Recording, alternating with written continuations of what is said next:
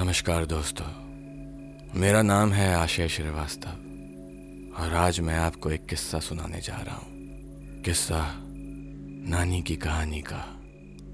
इलाहाबाद की गर्मी के वो दिन थे, जब हम गर्मियों की छुट्टी में नानी के घर जाते थे।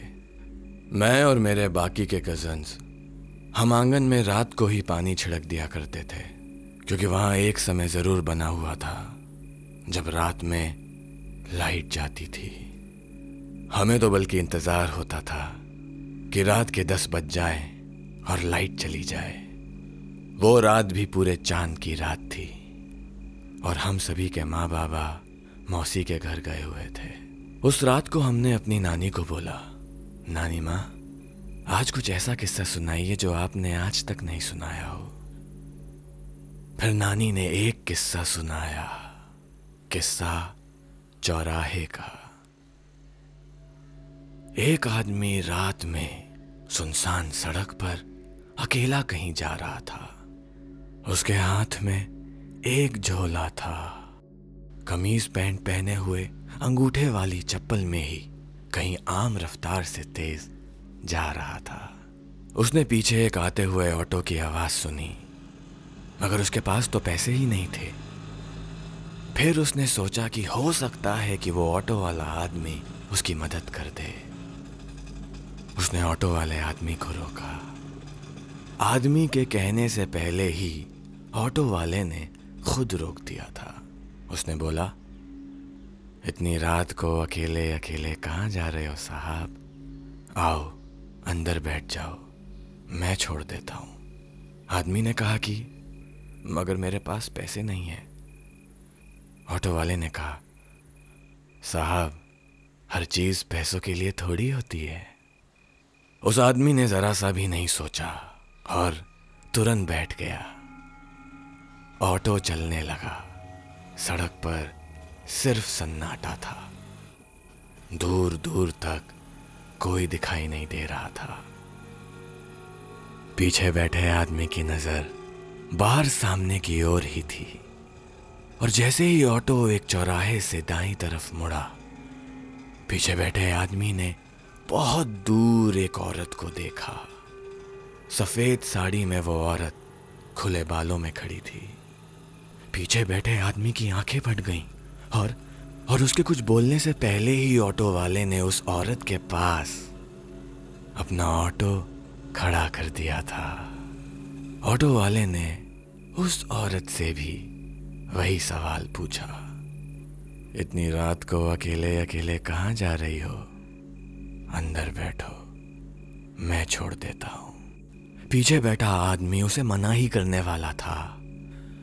मगर अब काफ़ी देर हो चुकी थी और वो औरत उसके बगल बैठ चुकी थी।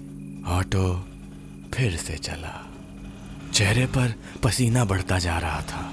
और अब वो खिड़की से बाहर देख रहा था, जिससे कि वो उस औरत से नज़र ना मिला पाए। मगर ऐसा कुछ हुआ कि उसका चेहरा खुद ब खुद उस औरत की तरफ़ मुड़ने लगा। उसने देखा कि ऑटो के तेज चलने की वजह से भी उस औरत के बाल नहीं हिल रहे थे। वो और डरा और डर के मारे जब उसकी निगाह उस औरत के पैर पर पड़ी तो उसने देखा कि उस औरत के पैर उल्टे थे। वो जोरों से चिल्लाया, भैया भैया, ऑटो रोको ऑटो रोको। मगर उसने खुद को देखा कि वो तो हिल भी नहीं पा रहा है और उसकी आवाज़ तो पहुँच ही नहीं पा रही है। उसके चिल्लाने वाली आवाज़ तो कोई सुन भी नहीं पा रहा है। अब उस आदमी का दम घुटने लगा था। फिर बताऊँ क्या हुआ? उस औरत ने वो ऑटो वहीं रुकवा दिया था और वो बाहर की ओर जाने लगी। ये देखकर उसकी सांसों में सांस आई और मुँह से ज़ुबान निकली और और फिर से ऑटो चलने लगा। ऑटो वाले ने पूछा, आपको कहाँ जाना है साहब? उस आदमी ने बोला कि, मुझे यहीं उतार दो। ऑटो साइड में रुका और वो आदमी तुरंत बाहर निकला। उस आदमी ने ऑटो वाले से पूछा कि, भैया, आपने उस आपने उस औरत के पैर देखे थे? उ, उल्टे थे। ऑटो वाला चौंक गया और उसने भी घबरा कर पूछा क्या? उस आदमी ने कहा हाँ भैया हाँ। फिर ऑटो वाले ने पूछा क्या मेरी तरह उसके भी पैर उल्टे थे? उस आदमी की नज़र ऑटो वाले के पैर पर पड़ी। वो भी ठीक वैसे ही उल्टे थे। ये देखकर उस आदमी को दिल का दौरा पड़ा और वो वहीं गिर गया। रात बीतती जा रही थी और लाइट आ चुकी थी। नानी ने बोला कि अब आगे का किस्सा मैं कल सुनाऊँगी।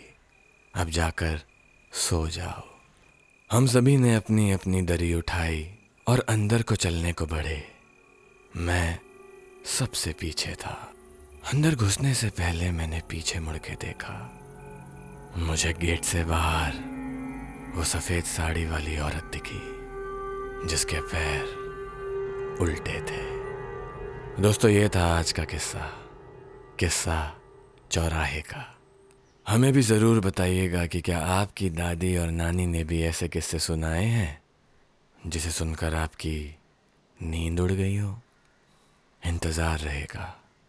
शुक्रिया।